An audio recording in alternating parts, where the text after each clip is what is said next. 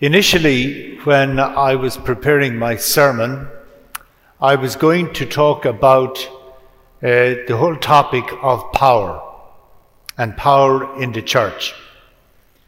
But I felt that is not a subject that you would be really interested in. Because that's what the reading, some scripture scholars are saying, talking there about the exercise of power. And why I was going to talk about it is because, and I'm not going to talk about it, I'm just telling you about it before I go to my real sermon. But the reason why is that Pope Francis is bringing about a synod in two years' time. And the synod is on synodality, how power is exercised in the church.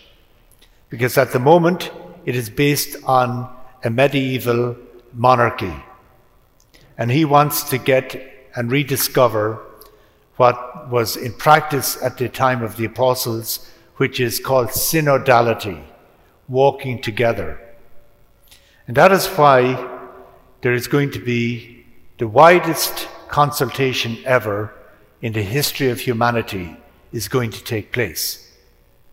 And it's going to, every parish in the world is going to be part of it. So the first stage is beginning with the parishes, and then going up to the diocese, and then conference of bishops nationally, and even continent wise, and then it'll go eventually up to the bishops meeting with Pope Francis in Rome. And they're going to discern together what is what God is calling um, the church uh, in the world to today. There's a shift away from the people being consultative, and the new word is being co-responsible. So that's uh, you're going to be hearing about this in the future. Maybe I should just stop there. but I do want to address what the gospel is inviting us to. Let me switch a bit again. Albert Einstein said, and I'm paraphrasing him, he said, There are two ways in which every human being relates to the world. They can relate to the world as a place of benevolence, or they can relate to the world as a place of hostility. Generally, when people are going through a difficult time, they very easily see the world as a hostile place. And that is what is happening in, in the readings of today.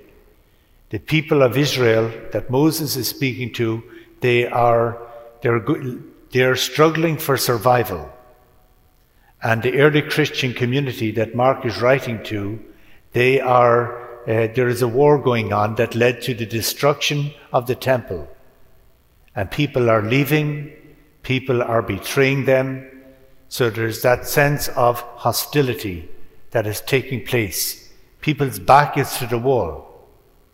And when people's back are to the wall, when they're going through a difficult time, people tend to circle the wagons. And people tend to, to um, to really narrow down what it means to be acceptable and to be unacceptable.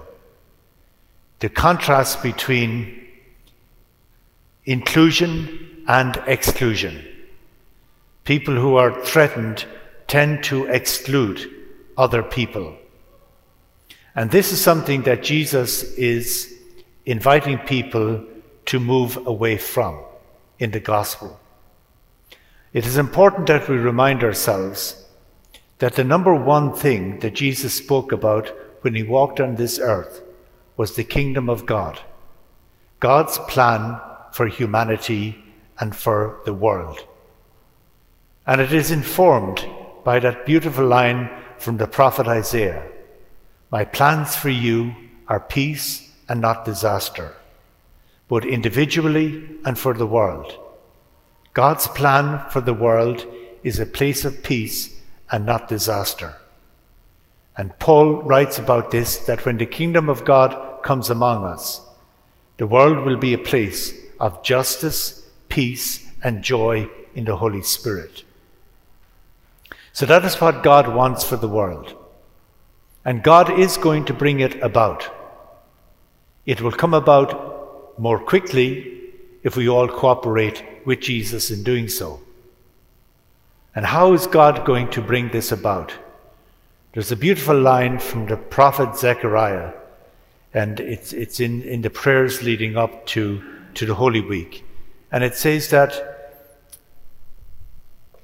the prophet says, In those days, God will send upon the house of Israel and the people of Jerusalem a spirit of prof- profound peace, a, a spirit of profound kindness and prayer.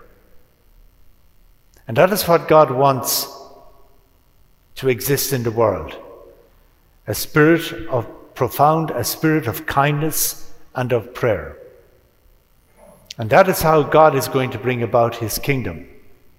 He wants us to show kindness to other people and to make the world a kind place that we live in. And everybody is called to show this kindness to other people, even to the insignificant people like children, even to the person who gives just some, somebody a cup of water. Show kindness. And that is what Jesus is saying. And he's also saying that if you don't show kindness, it can be very destructive. The examples he gives of the hand and the arm and the eye, they were the punishments that were given to slaves who tried to escape. Their foot was cut off. If somebody stole something, their hand was cut off. And I can't remember the punishment for the eye, but as destructive it was to those people to have their hands and eyes and their feet uh, maimed, so destructive as it can be when people fail to show kindness to each other.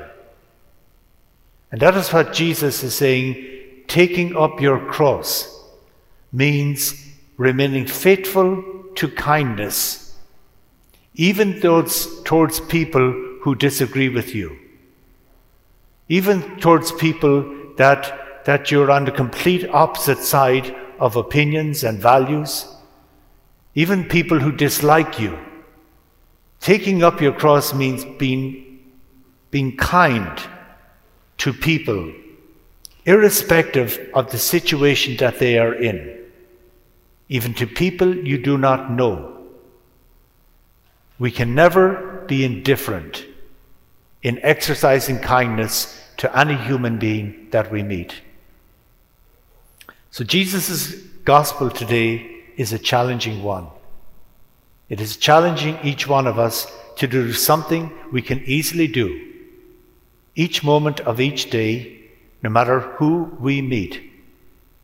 We can be and do what the prophet has said that what God wants to do he wants to pour out a spirit of kindness and on prayer into the world in which we live in.